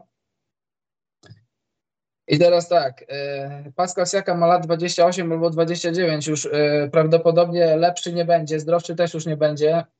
A to nie jest lider, z którym idziesz walczyć o mistrzostwo, więc i sportowo, no ale przede wszystkim patrząc pod kątem tego nowego rozdania finansowego, dużo ciekawych decyzji jest do podjęcia i dla Toronto nie ogólnie w skali ligi, więc myślę, że tak, z Van Vlietem się pożegnają, a być może Siakama wytransferują, tak myślę. No właśnie, czy Siakam jest na talerzu, czy nie? Słucham? Czy Siakam jest na talerzu, czy tak średnio? W sensie do oddania gdzieś? Bo to jest jednoznaczne, no jeśli będziesz starał się pozbyć jednego, to pewnie i drugiego i... Idziesz w przebudowę. Zbijacie piąteczki z Wizards. Słuchaj, ja myślę, że będą chcieli go zatrzymać na mocy kontraktu, który będzie przyjazny dla obu stron, ale co to znaczy przyjazny dla obu stron? Jeżeli będzie jakaś drużyna, która będzie chciała sypnąć w niego wielkimi pieniędzmi, no to po prostu, no to nawet bez żadnego tam obrażenia się na siebie będzie musiał odejść, bo teraz oś czasu rozwoju Pascala Siakama, jego sportowych i finansowych ambicji i wymagań jest trochę inna niż Toronto.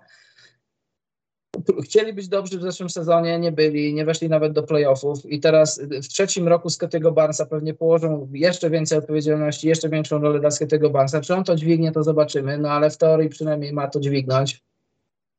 Mają w drafcie Dicka, a jak wiesz, ja NCAA nie oglądam, więc nie wiem, jak będzie z Dickiem to wyglądało. Na pewno koszulki się będą sprzedawać. Rzutowo to jest taki wysoki chłop, co rzuca za 3 punkty, coś zbierze, coś pobiegnie. Nie będzie się masował pewnie pod koszem, bo tak nie wygląda. Poza tym inną rolę spełniał w swojej drużynie, ale rzutowo to myślę, że ludzie szybko zapomną, jeśli dobrze pójdzie, o tym, że został wybrany w drafcie w tym roku. Może tak też być, bo on tak, to jest ready, no. Tak, Toronto historycznie brzydko nie tankuje, bo to jest, wiesz, to jest jedyna drużyna spoza Stanów Zjednoczonych, jedyna drużyna w Toronto, jedyna drużyna w Kanadzie.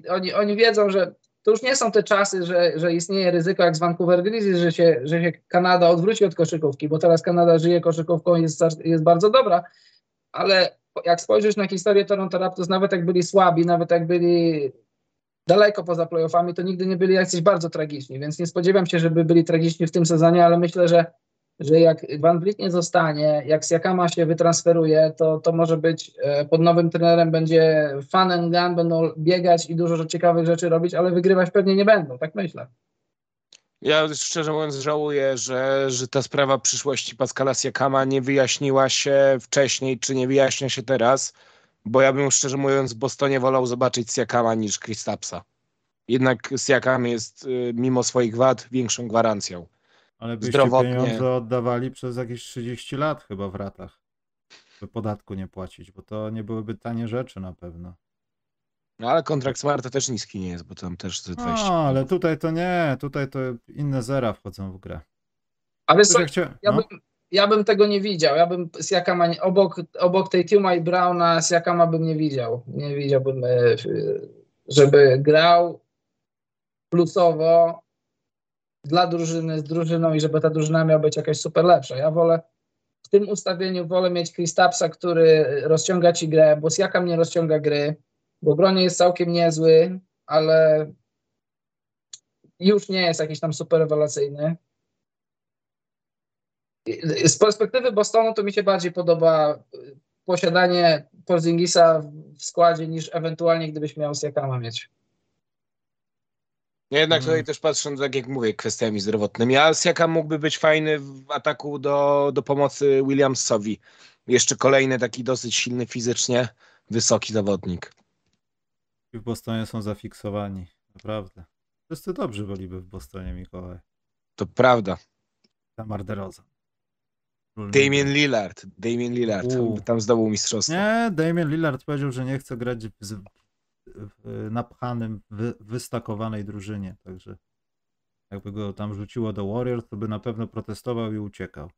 Przejdźmy do jakichś pytanek. A propos właśnie, przed pytankami to jedna mnie myśl naszła, czy Karol proces rozwoju koszykarzy tych takich kanadyjskich młodych stanął w jakimś momencie, bo teraz widzimy napór Francuzów. Już nie mówię o Wembayamie, ale paru Francuzów w drafcie teraz młodych poszło. Nie są najgorsi, nie będą grzali ław nawet w Europie, jeśli minie rok, powiedzmy, to będą gdzieś widoczni. A Killian Hayes? Myślę, że też, ale to czy on będzie widoczny w NBA teraz, to tego nie wiem. Ale jeśli by pojechał do jakiejś Europy, albo by tutaj przytyrał jeszcze, tak jak RJ Hampton na przykład. Też trochę stracone, teraz zwolnione chyba przez Detroit właśnie. To też jest tego typu problem, że ci gracze po prostu nie mają gdzie grać, a proza NBA jest taka, że no dobra, no bo nie mamy czasu też i ochoty, bo tutaj ktoś draftu, no i trzeba kogoś zwolnić.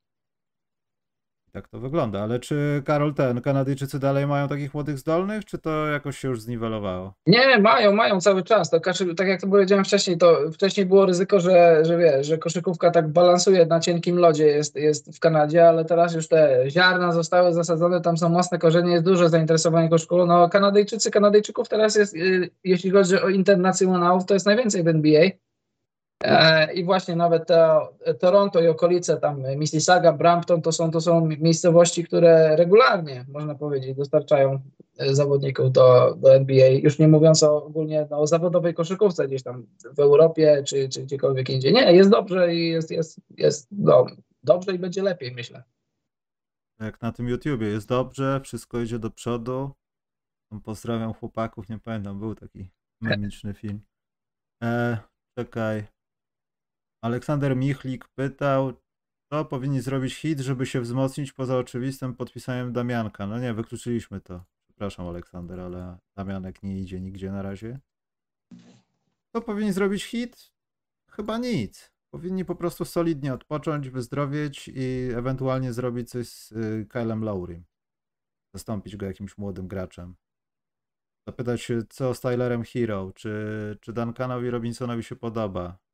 Tworzyć klimat ponownie taki jak był i ja tu nie widzę jakichś większych zmian i poprawek, no bo też to, co można poprawić, no wiadomo, można dołożyć jakąś nową gwiazdę, zawodnika, coś zrobić z kimś, ale po co? Jest przecież Kyrie do wzięcia, najprawdopodobniej. Ktoś napisał, ale chyba w innym kontekście, ale Kyrie właśnie jest jak ten ziemniak, że idziecie w 6 na grilla, macie co pić, kończyła się impreza i te dwa ziemniaki, o które ktoś się bił, ja chcę ziemniaki, spalone leżą, brudne w tej folii, nikt ich nie chce, nawet zwierzętom nie rzucicie, bo są tak obrzydliwe. I tak samo jest Skyrim. Tak, nie, chcemy na pewno, ale jak wrócimy z Radomia. A jedziecie do Radomia, jeszcze się nie wybieramy, ale damy znać. No tak to wygląda. Kto chce Kyriego Irvinga? Chciałbyś? Jako włodarz jakiejkolwiek... Nie, no ja już mam ze sobą go w swojej ukochanej drużynie, więc nie chciałbym go drugi raz. Ale chyba przede wszystkim Miami musi zatrzymać swoich zawodników rotacyjnych, jak Max Strass. Maxowi Strassowi Pacers proponują już moment. Tam bodajże chyba ze 48 milionów za 4 lata? Czy może nie? Nagroda za playoffy to jest. Moment, ale... 48 za 3 lata. Ale czy to jest też... też nie wiem. Mnie ciężko ocenić, zawsze jest takich zawodników post-playoffowych, którym ktoś na konto daje pieniądze. Trochę to spotkało Van Vlieta, no. W innych warunkach, a teraz te pieniądze nie są wygodne. Ale to co? Ja myślę, że Miami potrzebuje trzeciej siły czy obok Adebayo i Butlera. Te playoffy dobitnie pokazały moim zdaniem. No tam się Miami, może nie tyle Miami, co się tak uwypukla, że tam 6 czy 7 niewybranych w drafcie zawodników, ale... Jednak za dużo. To tak, bo to jest wszystko super, ten, jak on się nazywa, Gabe Vincent, właśnie Max Strus i tak dalej, że to ale są Martin, tak. Oni super wyglądają, są super historie, takie piękne motywacje dla młodych zawodników, czy ogólnie też dla nas, poszukujących metafor odniesień do życia codziennego, że tutaj wychodzisz poza te różne swoje tam strefy komfortu, jesteś lepszy niż ogólnie, ale na koniec dnia im więcej masz talentu, tym lepiej. Ja bym, jakby się dało, zapakować tych wszystkich strusów z całym szacunkiem, czy nawet Taylora Hero i wrzucić w jakiś taki pakiet i pójść z talentem o poziom wyżej, takiego Lillarda. No, ja z perspektywy patrzenia na Lillarda chciałbym, żeby został w Portland i żeby mu się kiedyś tam udało wygrać w Portland, jeśli tego marzy i tego pragnie. Ale patrząc teraz z perspektywy Miami, super by było zobaczyć jak taką właśnie ofensywnie, to może nawet i pierwszą, ale powiedzmy jedną z trzech najważniejszych opcji w Miami. Adebayo, już widzę oczami wyobraźni, to się może nigdy nie wydarzy, ale pick and roll Adebayo z Lillardem. Człowieku, jak to w ogóle kryjesz? To tego się nie da kryć, bo to przecież Lillard to jest jak Steph, bo nie musisz go kryć już od przystanku. Przecież jak przekroczy linię połowy, to już trzeba go kryć. Kurczę, te pick and roll z Adebayo może się nigdy nie wydarzą, ale już powodują, że się cieplej robi. I to by było coś. I jakbyś spakował go, i no i właśnie. Bo Miami też nie ma aż tak dużo tych dóbr takich, którymi Blazers byliby zainteresowani. Dajesz tego, no kogokolwiek tam byś nie dał, łącznie ze schodzącymi umowami Laurego, który mógłbyś później zwolnić czy coś takiego. Ale to jest nadal za mało. Portland na pewno, znaczy nie mogę powiedzieć na pewno, ale wydaje mi się, że Portland na to nie pójdzie. Sam Lillard, gdyby ewentualnie chciał odejść, to może. Właśnie moim zdaniem Miami jest najlepszą opcją, najlepszą, a zarazem najgorszą. Najlepszą dla Lillarda, dlatego że gdyby odchodził, to ten pakiet jest na tyle nieinwazyjny dla klubu, do którego przychodzisz, czyli tutaj Miami, że wchodzisz i możesz wygrywać. Bo dla mnie, podobno tam na jakiejś tam liście, która nie istnieje, zainteresowań Damiana Lillarda są też Brooklyn Nets. Dla mnie w ogóle bez sensu, że przychodzisz w sytuacji, w której jesteś drużyną, powiedzmy tam walczącą o play-offy, chodzisz do dokładnie takiego samego środowiska, dokładnie takiej samej sytuacji. Ty, Bridges, Johnson, kto tam jeszcze, Claxton, to jest dokładnie ta sama sytuacja. Wchodzisz do drużyny, która walczy o play-offy. To można powiedzieć klasycznie zamienił stryjek. No oczywiście nowojorski dużo większy rynek niż Portland, no ale to jest ta sama sportowo sytuacja, więc wracając do pytania, co muszą zrobić Miami, po prostu dobudować talentu, trzecią opcję, czy jedną z trzech najważniejszych opcji, żeby był ktoś dużo mocniej utalentowany niż Strus, Vincent i Robinson i tak dalej. Albo też no. To mów, Michał, mów. Nie, myślę, że też powinien odpowiedzieć na pytanie, kim chcą być, jeśli chcą grać w takim komplecie, jak są teraz, bo to jest trochę problematyczne, że te play-offy, które widzieliśmy, to Spoelstra chyba nie zaplanował ich w ten sposób, że musimy się bronić, wygrywać, odzyskiwać. Nie, no każdy zespół nastawia się na to, że to oni od razu mają inicjatywę, wiedzą jak mają bronić drugą stronę, ale mimo wszystko oni mają w głowie to, że to my będziemy robili rzeczy. A tak naprawdę no, Miami non-stop było nie w fazie wygrywajmy z nimi, tylko przeciwstawiajmy się nim, a nuż uda nam się wygrać. I to jest trochę oznaka słabości. Skąd wynikała ta słabość? Z braku Taylora Hero przez większość playoffów? Nie, no że potrzebni, tak jak Karol mówił, są zawodnicy trochę lepsi talentem niż Max Strus czy Gabe Vincent.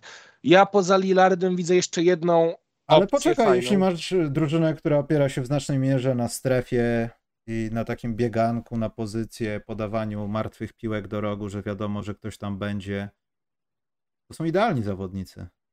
Nawet już nie chodzi o kontrakty, to są idealni zawodnicy. Oni nie mogą nikogo lepszego znaleźć w tym momencie, jeśli chcą dalej prowadzić tą, powiedzmy, politykę, no bo nie wiadomo, czy to jest taktyka, czy to było dostosowanie się do zasad przeciwnika.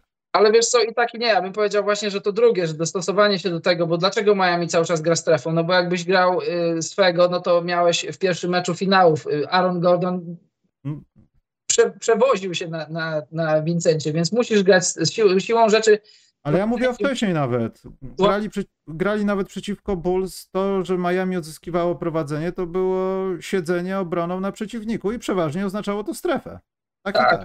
Ja bym powiedział, że to jest trochę z konieczności ta strefa, a w ataku atak w czystej teorii, jako piękna koszykówka, to jest super atak Miami Heat. Dużo podań, dużo zmian sytuacji, znaczy dużo zmian pozycji. Przecież oni mieli... W którym to meczu? W tym, który wygrali. 35 oddanych rzutów Miami Heat, z czego tylko 5 było kontestowanych.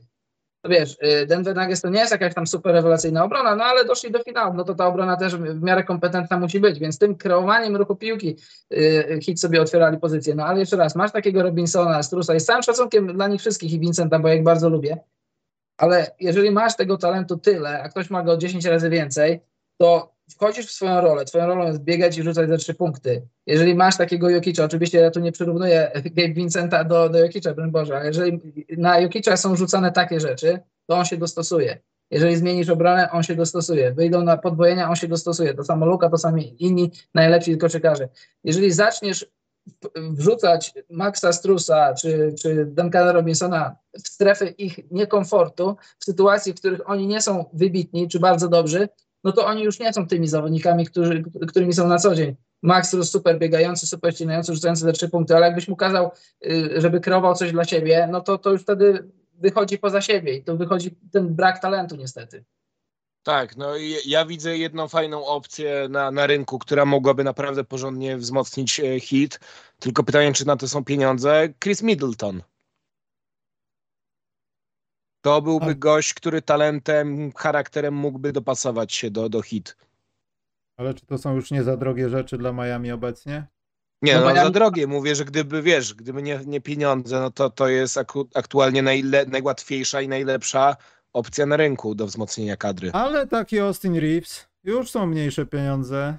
To już jest jakiś gość, który ci będzie pasował do tej polityki bycia nikim, ale rzucania dużo punktów. No ale miałby daleko do Taylor Swift. No. Oj tam, Taylor Swift już jest stara. On się powinien zająć kimś tam młodszym. On jest młodym chłopakiem. Może Taylor dziewczyną Swift. Ziona. Wywołałeś się do tablicy. Czy byś... A, nieważne.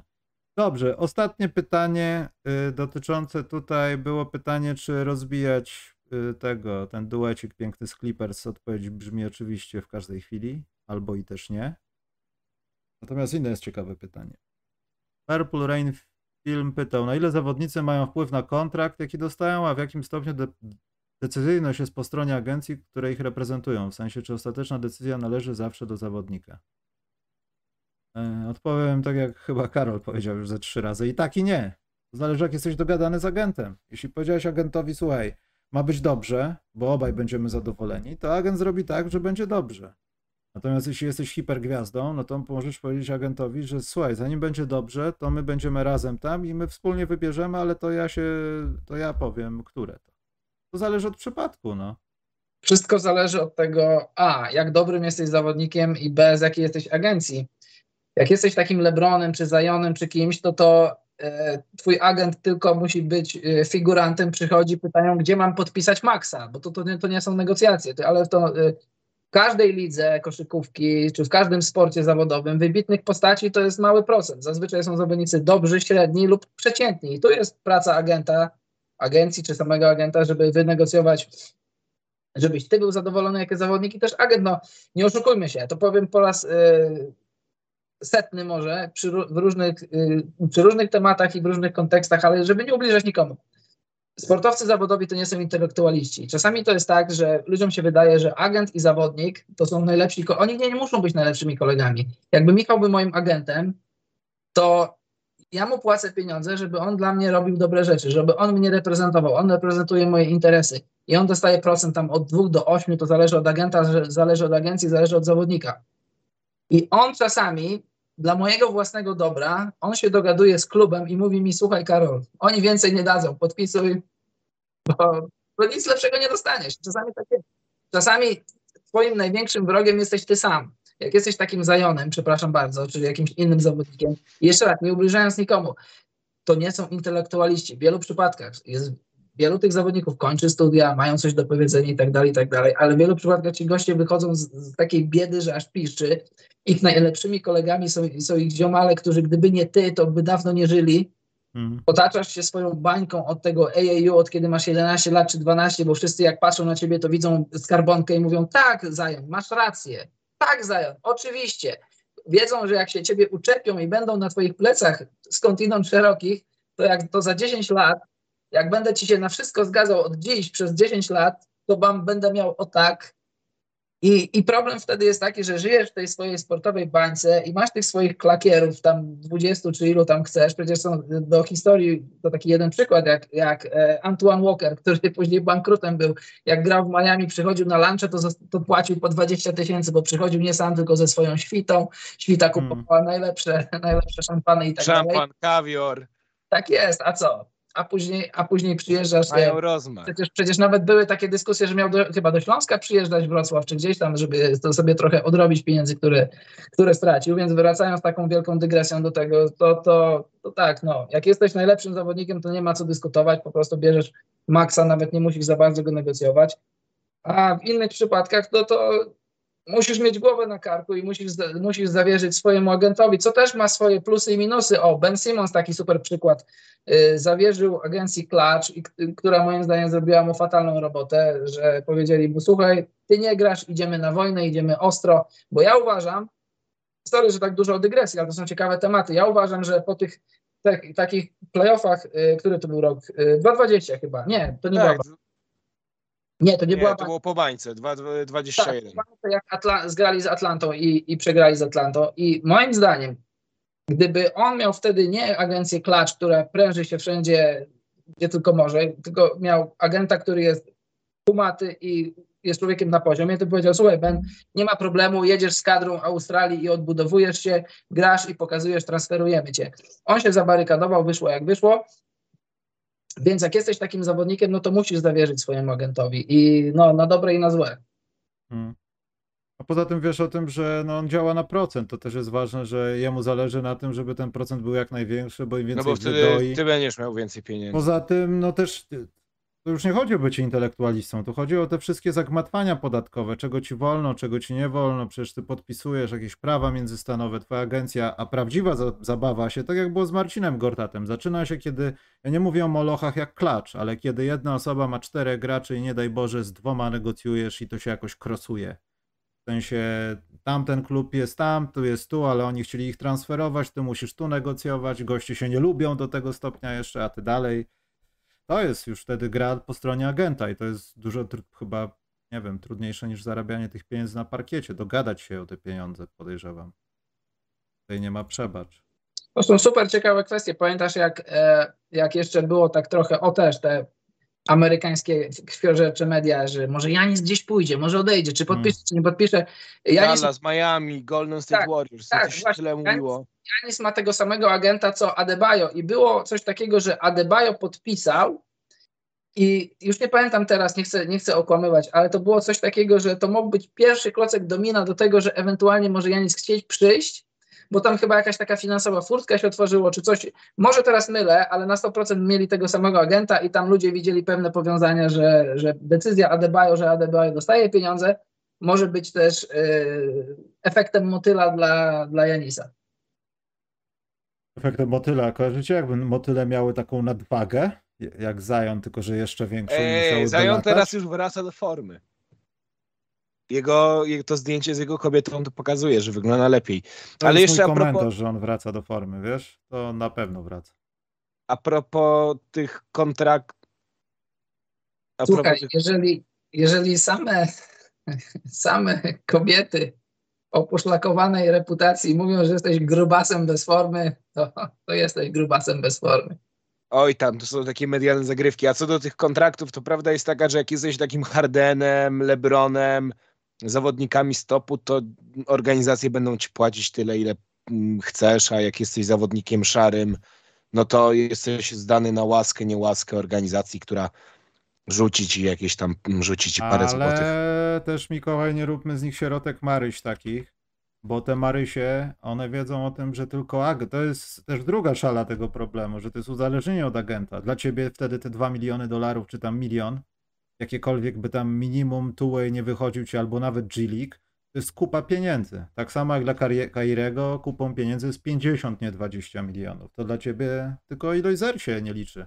I wtedy ty jesteś w zasadzie na usługach. Sprawdzę, co to jest Guniak-Czerwczyk.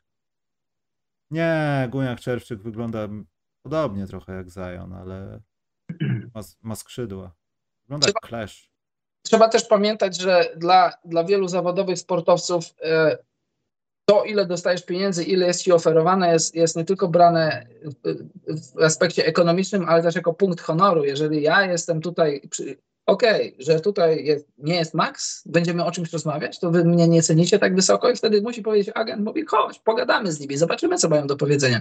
Problem na przykład dla Kairiego było to, że przecież Brooklyn Nets, oni mu oferowali 3- albo 4-letni kontrakt, tylko tam była jedna, no tam pewnie było kilka, ale najważniejsza klauzula była taka, że po prostu masz grać. Wszystkie te pieniądze dostaniesz, które masz. To są pieniądze maksymalne, tylko masz grać. Problem był taki, że Kyrie na początku reprezentował sam siebie, a później reprezentowała go macocha, zresztą była macocha. Ja tam nie wchodzę w jej kompetencje, ale no podejrzewam, że to było tak, że się zabarykadowali, powiedzieli, że jeżeli mojego pasierba nie cenicie tak wysoko, no to do widzenia. Dobrze, są same pytania dotyczące Ziona, więc chyba też powiemy do widzenia. A co z Brookiem Lopezem? Gdzie wyląduje Brook Lopez? Było pytanie. Kogo to obchodzi? To jest center, daj spokój. Nikogo nie interesuje. Ty byś chciał takiego Brooka Lopeza? Nie chciałbym. Ja już mam Wucewicza na 3 lata i muszę z tym żyć. Mam zawodnika wybranego w drafcie, który pik wyszarpano za 2 drugorondowe piki, który też, zgadnijcie, robi to, co najlepiej robi drużyna Chicago Bulls. Nie rzuca za 3 punkty w ogóle. Oddali za niego 2 drugorondowe piki. Pomijając, że zostali skazani za tampering w sprawie Lonzo Balla, więc zostali już pozbawieni jednego piku. Więc wywalczyli sobie drugi pik i oddali za to 2... Nie mogę się denerwować, bo mi serce pójdzie. To jest antychicagowska polityka. Ale tak, chciałbym. No, dobrze. Cały świat nienawidzi Chicago. Chciałbym kogokolwiek, kto gra w kosza i stara się tam. Wy macie kupę szczęścia. Dobrze. To nie wiem, no będą rzeczy się działy 1. Ja nie obiecuję, bo od jutra zależy, czy będę w domu niestety, czy będę gdzieś indziej stety. To oznacza, że jeśli będę na przykład w domu chory, leżał z wyprostowaną nogą, to możemy zrobić jakiś live z podpisów, a jeśli nie, to usłyszymy się w przyszłym tygodniu, myślę. Miejmy nadzieję, Mikołaj przestanie palić wszystko, co ma w mieszkaniu. Nie wiem, czy zauważyliście, oprócz tego, że on wygląda jak Cheech & Chong, to jest takie zadymienie w lewym górnym ekranie, w górnym rogu. Bo to jest lampa. Nie, to jest siekiera od wiesz czego. Po prostu może to jest waporyzator. Oj tak, no ale wiesz, już znamy ludzi, którzy wiesz, lubią waporyzatory na antenie. Ty się nie znasz, ty... Ja tu nie mam wody, tylko co innego. Gówno wiesz, gówno widziałeś, Mikołaj. W dupie byłem, tak. Jak Jerzy Brzęczyk. Pali falisty eternit. Azbeścik. Nieładnie. No słuchajcie, no już prawo mam przestudiowane. Ale on ma do 18 lat dopiero, dajmy mu się wyszaleć. Dobrze, więc byliśmy tutaj my. Możemy rzucić jakimś przewidzeniem na to, co się wydarzy 1, jakby nas nie było, albo byśmy musieli z opóźnieniem. To będzie takie szokujące. W jednym zdaniu 1, co się wydarzy. Takie podpis, wymiana, nie wiem, Britney Griner w Chicago, no coś sensacyjnego. Ktoś przepłaci za Jeremiego Granta i się przewiezie na tym. Tak? Tym kimś będzie Portland prawdopodobnie. Ojej, no. Draymond Green zostanie w Warriors. Christian Wood przejdzie do Bulls. Tak, to jest prawdopodobne. Nie zdziwię się. A Kyrie? Kurde, coś z Kyrie. Myślę, że coś z Kyrie będzie. I się zastanawiam się, że ani do Phoenix nie pójdzie, ani nie zostanie w Dallas. I jedna rzecz, do cholery w NBA zdecydujcie się, co będzie w przyszłym roku grane w Paryżu, bo chodzą plotki, że nie będzie San Antonio i to mnie boli bardzo. Więc ja apeluję do bazy tam. Nie wiem, jak po francusku to powiedzieć. Merde, bitte San Antonio Spurs once again, please. S'il vous plaît. Nie, bo krążą plotki, że Brooklyn Cleveland. O, c'est dommage, c'est dommage. To jest... To nie byłoby źle. No, zainteresowanie ludzi żadne. Mecz bardzo słaby, więc to jest... Cleveland mogłoby być spoko. Ale to tylko jakieś złe języki ludzkie, nie wiadomo. Ta cisza jest zastanawiająca, no bo zwykle o tej porze już było wiadomo, a to chyba pewniak, że Wembanyama chciałby do domu pojechać. Był już w domu, więc chciałby pojawić się już z nową drużyną. Dlatego to jest niepokojące i chciałbym się dowiedzieć. Żeby go ultrasi PSG w Bulonii wyrzucił. Ty już, Mikołaj, nie myśl. Idziemy sobie. Musisz dużo płynów teraz przyjmować.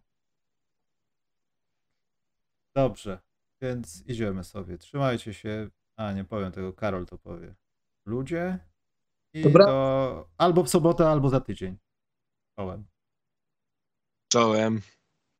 Karol, musisz powiedzieć to, co miałeś powiedzieć. Dobranoc, mili ludzie.